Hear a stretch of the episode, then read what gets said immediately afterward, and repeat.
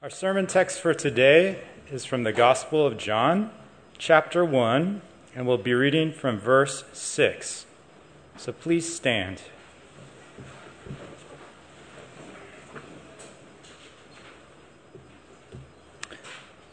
Everything God tells us in His Word is absolutely true.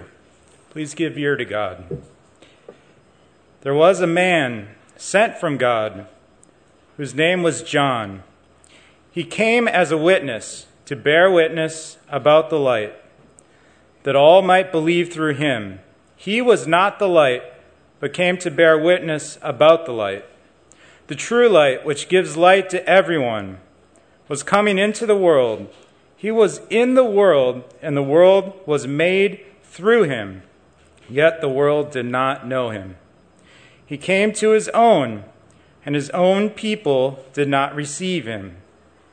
But to all who did receive him, who believed in his name, he gave the right to become children of God, who were born not of blood, nor of the will of the flesh, nor of the will of man, but of God. Thus ends the reading of God's word. Have a seat. Please join me in prayer.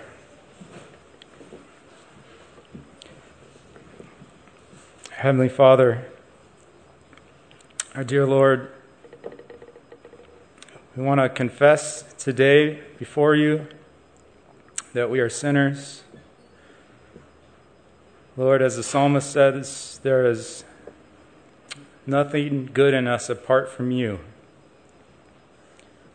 Lord, we're hard hearted, and this week we've sinned against you in many ways that we don't even realize. Father, forgive us. We thank you that in your grace, that you speak to us the gospel, that you have sent your Son. Lord, we pray that you'd work by your Holy Spirit now, soften our hearts, and help us to understand and believe today. We ask in Christ's name. Amen. So let me begin today by asking you a question and that is do you prefer the night or the day?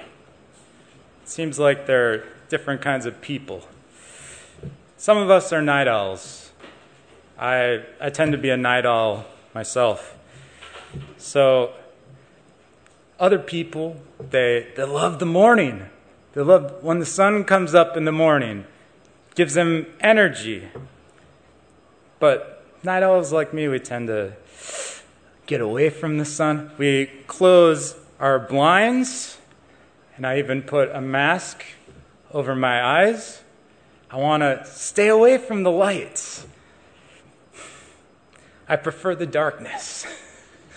I'm a child of darkness. So it's comfortable to me to be in the dark. The sun, when I'm out in the sun, it can sunburn me especially because I don't have that much hair on the top of my head. So I have to be careful with the sun. You know, in literature, we have this idea of the, of the vampire, don't we? The vampire can't go out during the daytime. The vampire has to stay in the dark. The vampire is active at night, doing bad things.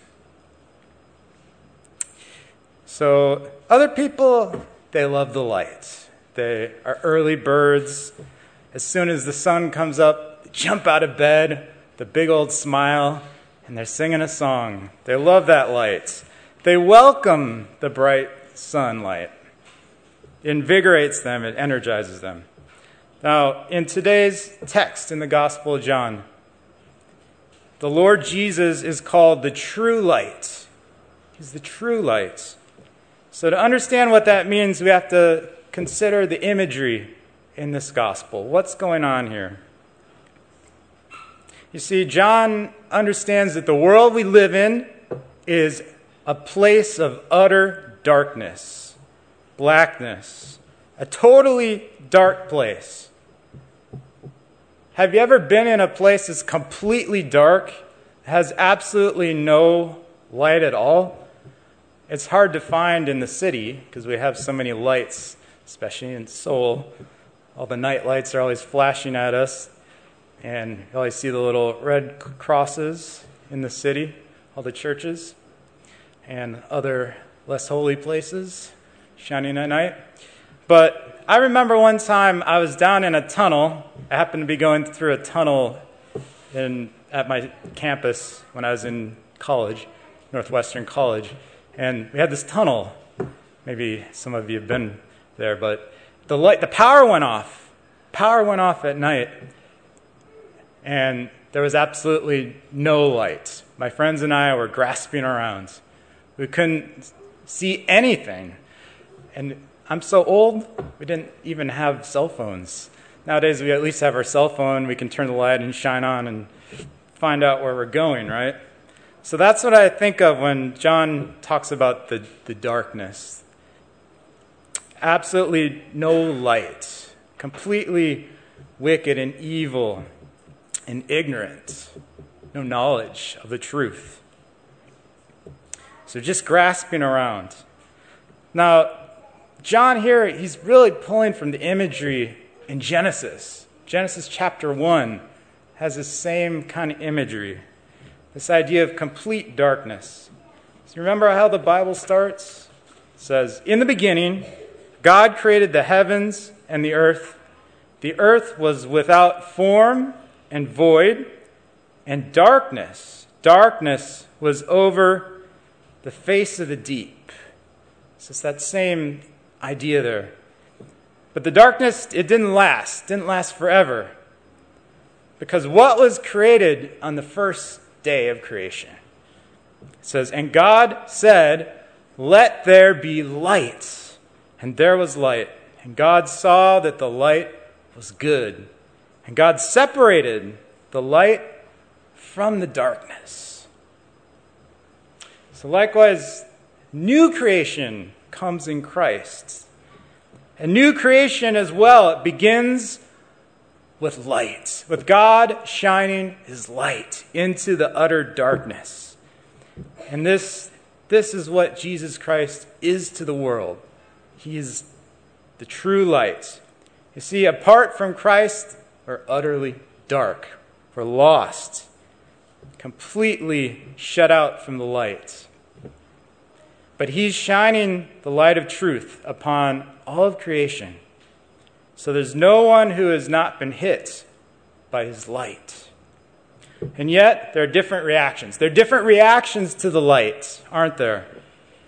See, the people of the world hate the light, hate the light, and try to get away from it, recoil from it.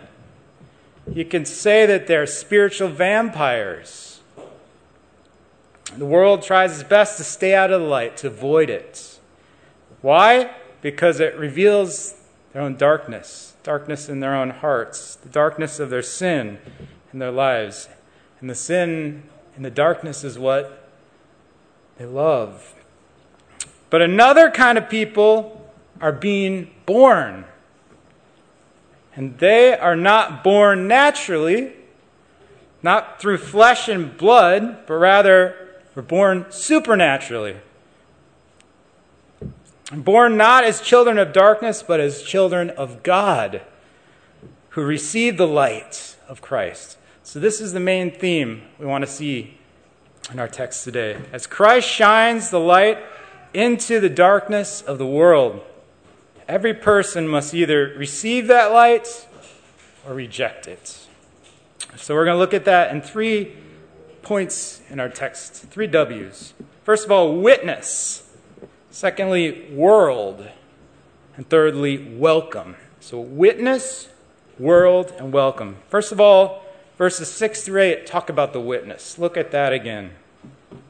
It says, There was a man sent from God whose name was John. He came as a witness to bear witness about the light, that all might believe through him. He was not the light, but he came to bear witness about the light. He makes it clear here that John did not send himself. You see, a lot of people today send themselves on missions. And we can say that they are false teachers, they're false prophets. But rather, John had a message that was given him directly from God. He's sent from the Lord. And that is why, that is exactly why his message was true, authoritative. And we read about this as Don read for us in Malachi 3. It says, Behold, I, it's the Lord speaking, I send my messenger, and he will prepare the way. He will prepare the way before me.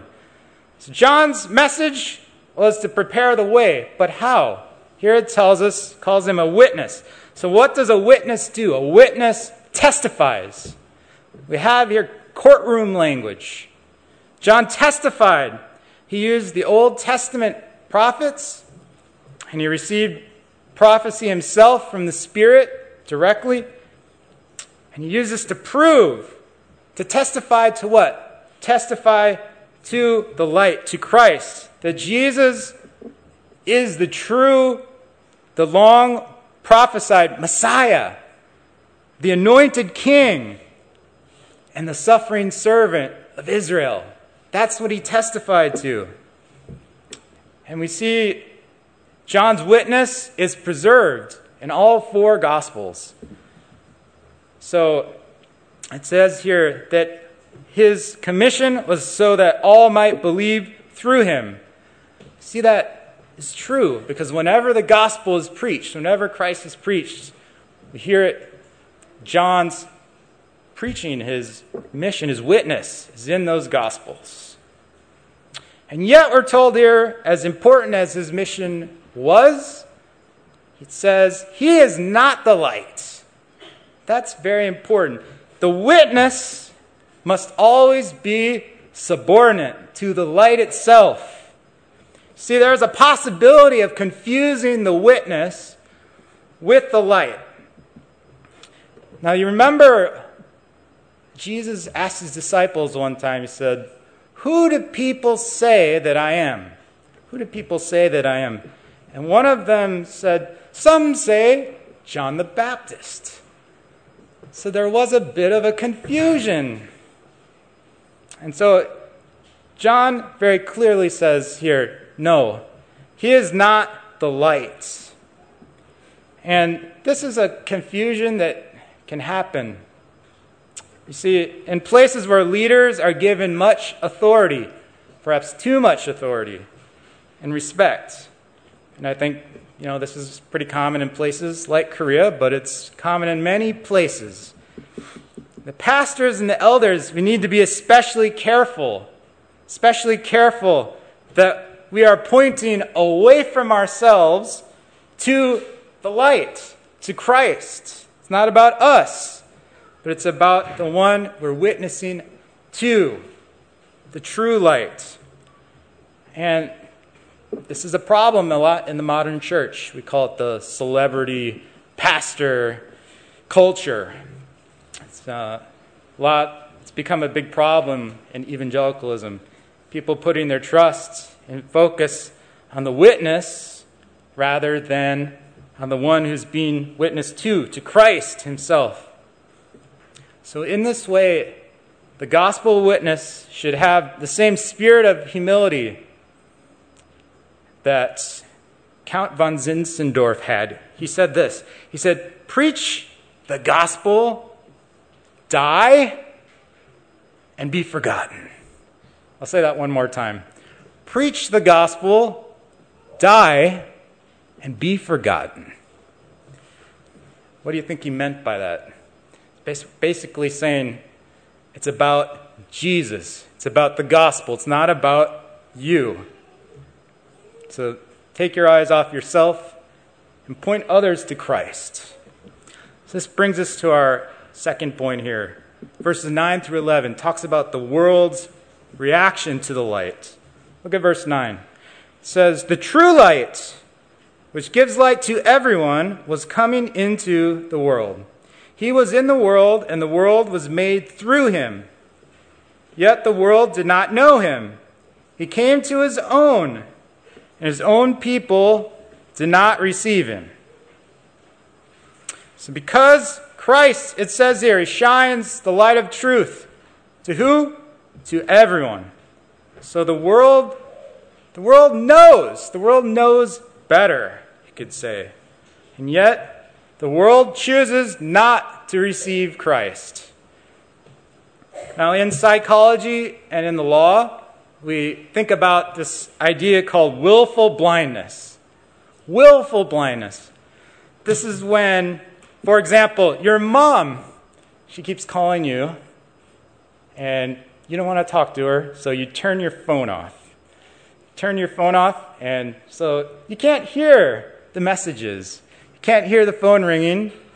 So you use this as an excuse, and you say, "Oh, sorry, mom, didn't hear, didn't hear the phone, didn't hear the messages," right? But you're willfully being blind. It's the same idea. Everybody knows the truth of God, actually. In one sense, it's objectively out there. God reveals himself. And yet, people willfully turn a blind eye to it. You know, on, on Judgment Day, there's a philosopher named Bert, Bertrand Russell. He said, on Judgment, he said, if he, what would you, someone Christian asked him, what would you say if, if you met God? After you die. And he said, I would say, Not enough evidence. Not enough evidence, God. Not enough evidence. But that's absolutely false. There is plenty of evidence. Christ shines his light on all men.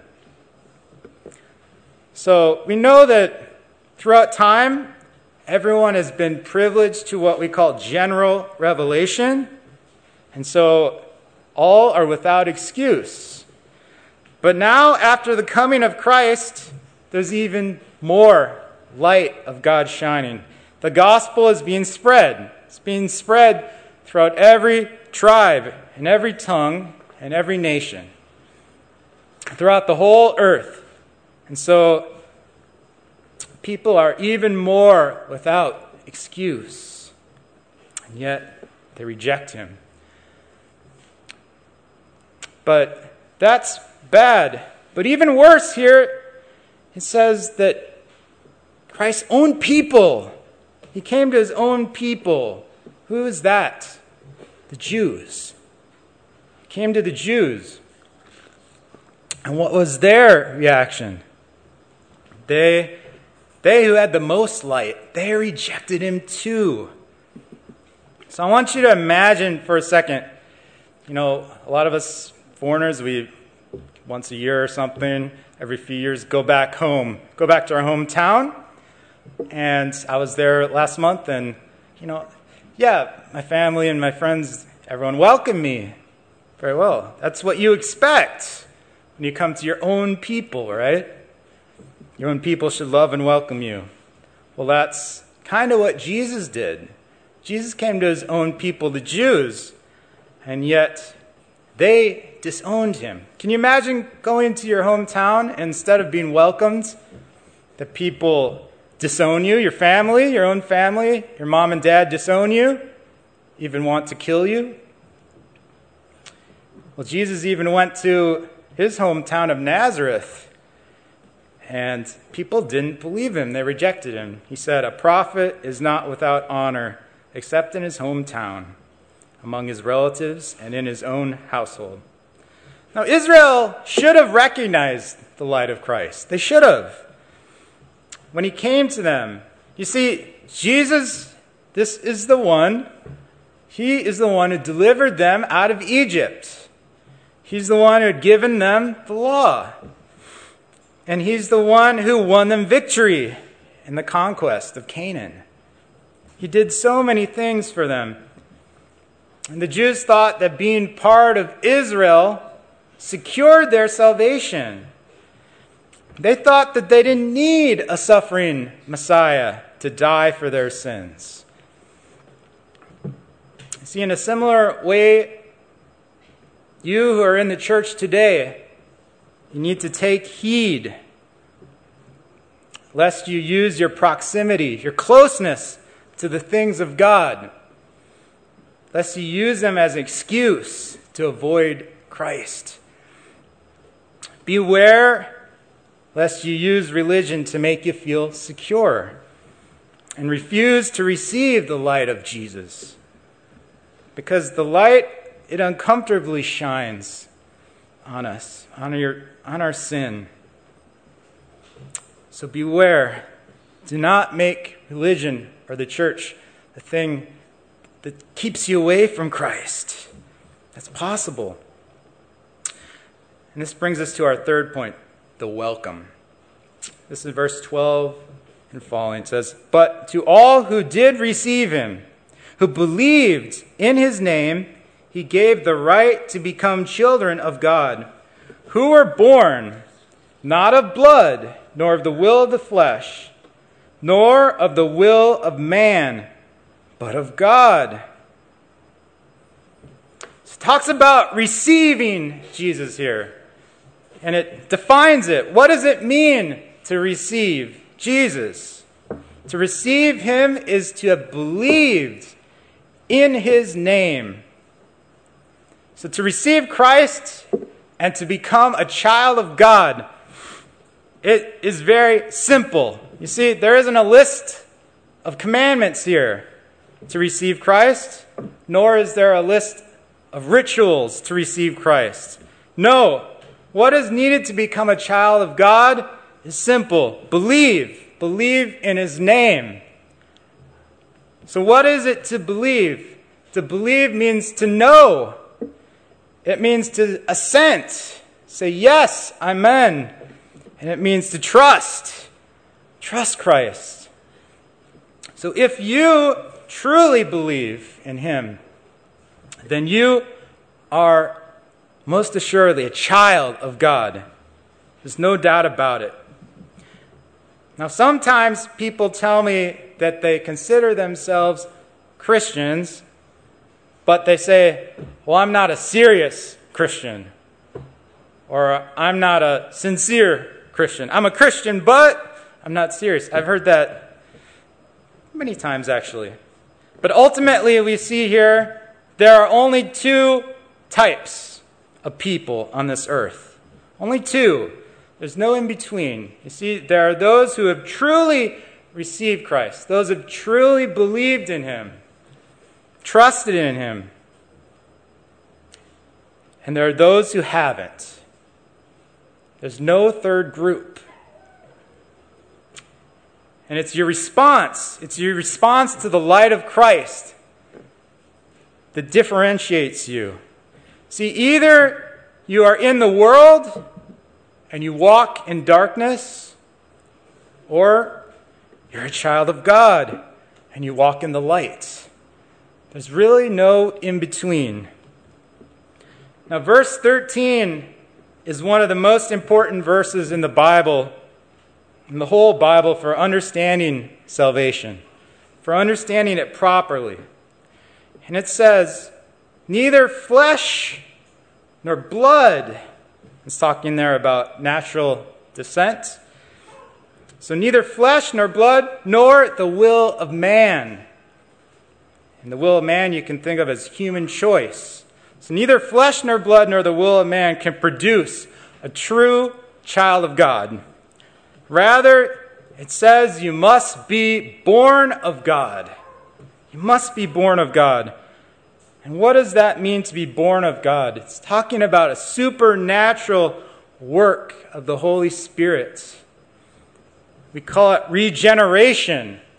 The Holy Spirit giving us new life, enabling us to receive Christ, to believe in Christ. You see, our salvation is based solely upon God's work not any act of man. Now, this is not just some theory, it's not just some intellectual theory for the theologians to muse about, but rather, this is the very basis of our assurance. How can you know that you are truly saved? That you will not fall away Well, the old preacher Charles Simeon talks about this in his sermon, and here's what he says. I think he sums it up well. He said, Had the divine life originated from man, either from themselves or others, they must have looked to man to carry it forward. He says, The friend whose kind attentions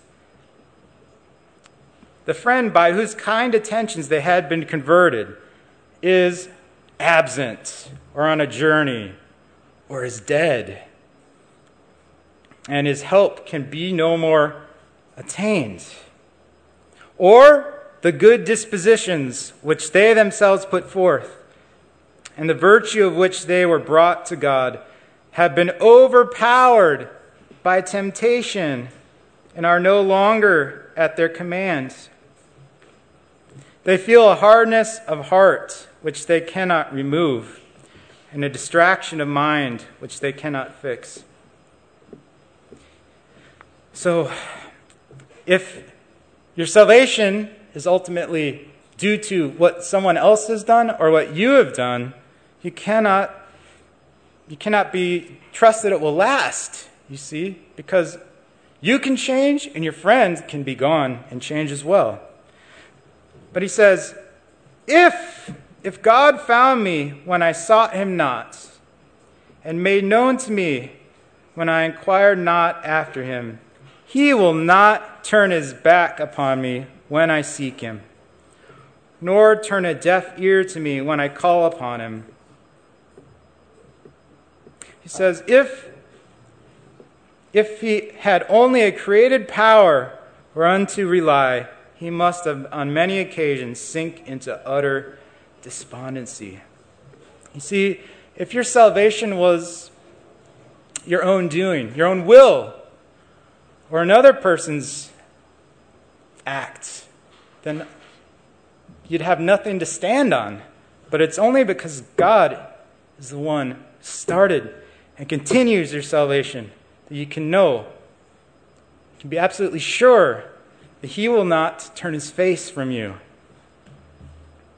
Now, if it's impossible by the will of man to receive Christ, does that mean it is useless to call people to believe? This is what a lot of people say. If that's true, then why do you even call people to believe? Well, no, it's not useless. I want you to think of one of the main miracles that Christ did. And that is, Jesus told the lame man, the lame man cannot walk by his own will, right? He's lame, his legs are broken, he's paralyzed, can't get up. And yet Jesus told him, Pick up your mat, pick up your mat, and rise and walk. And I think it's the same way when we share the gospel with unbelievers. We tell people, knowing full well that they can't believe on their own power. And yet we tell them, believe, repent, believe.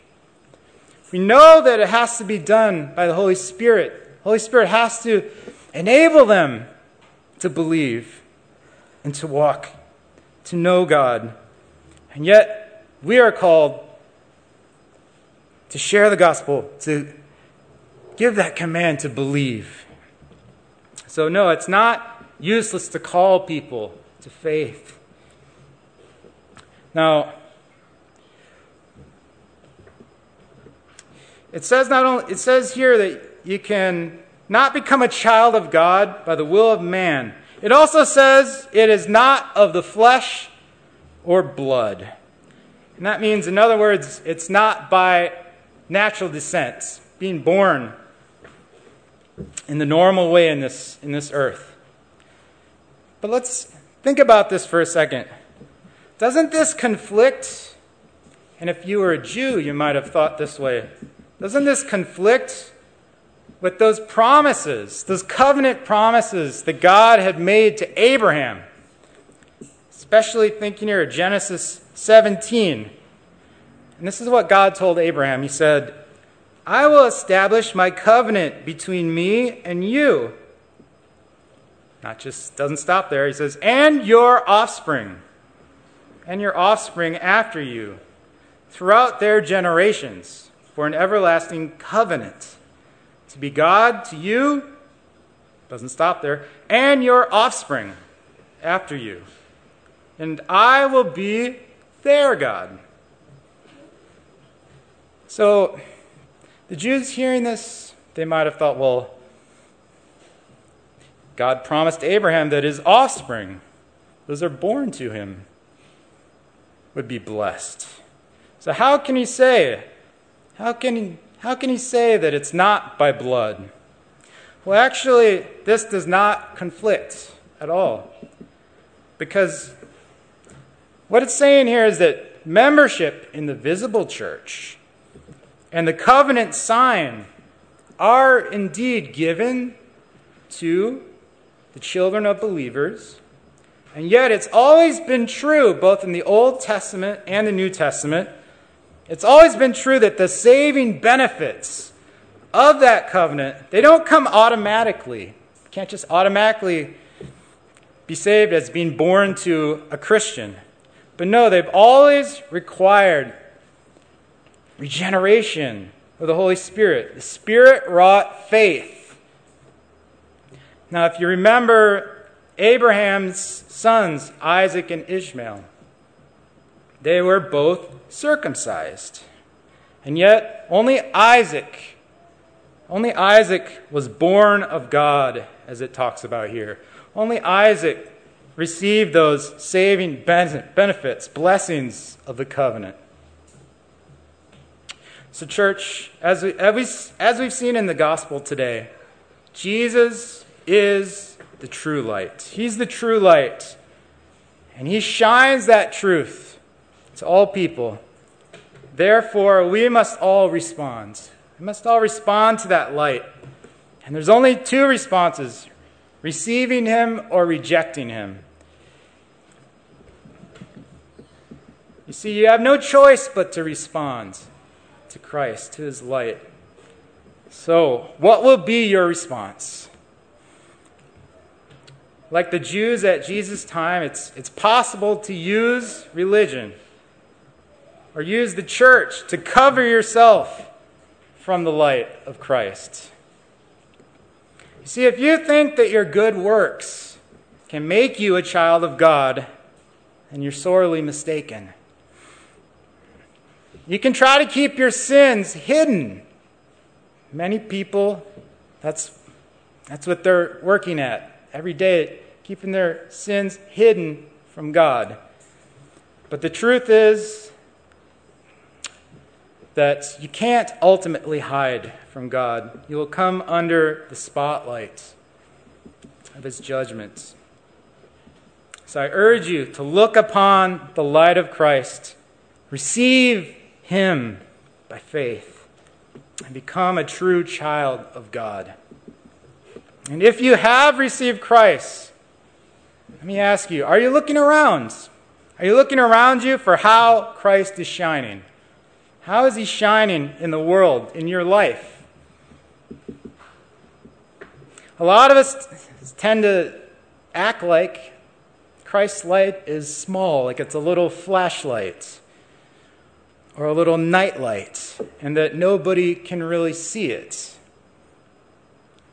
But that's not true. We see here that Christ's light is not small at all, it's a huge floodlight, and it shines upon the whole earth. So, with that in mind, go boldly. Go boldly and call others to receive that light. It's the only way of salvation. So, in closing, hear these words of Christ. He said, I am the light of the world. Whoever follows me will not walk in darkness, but will have the light of life. Let's pray. Dear Lord, we thank you and we praise you that your light, O Christ, goes and pierces into the darkness of this world into the darkness, even of our hearts. Lord, we pray that we might receive Christ, receive his light, not avoid it. Father, we pray, like John the Baptist, that we would be good witnesses to that light. We thank you that we can only, that we have received you by the work of the Holy Spirit in us. We thank you and pray this in Jesus' name. Amen.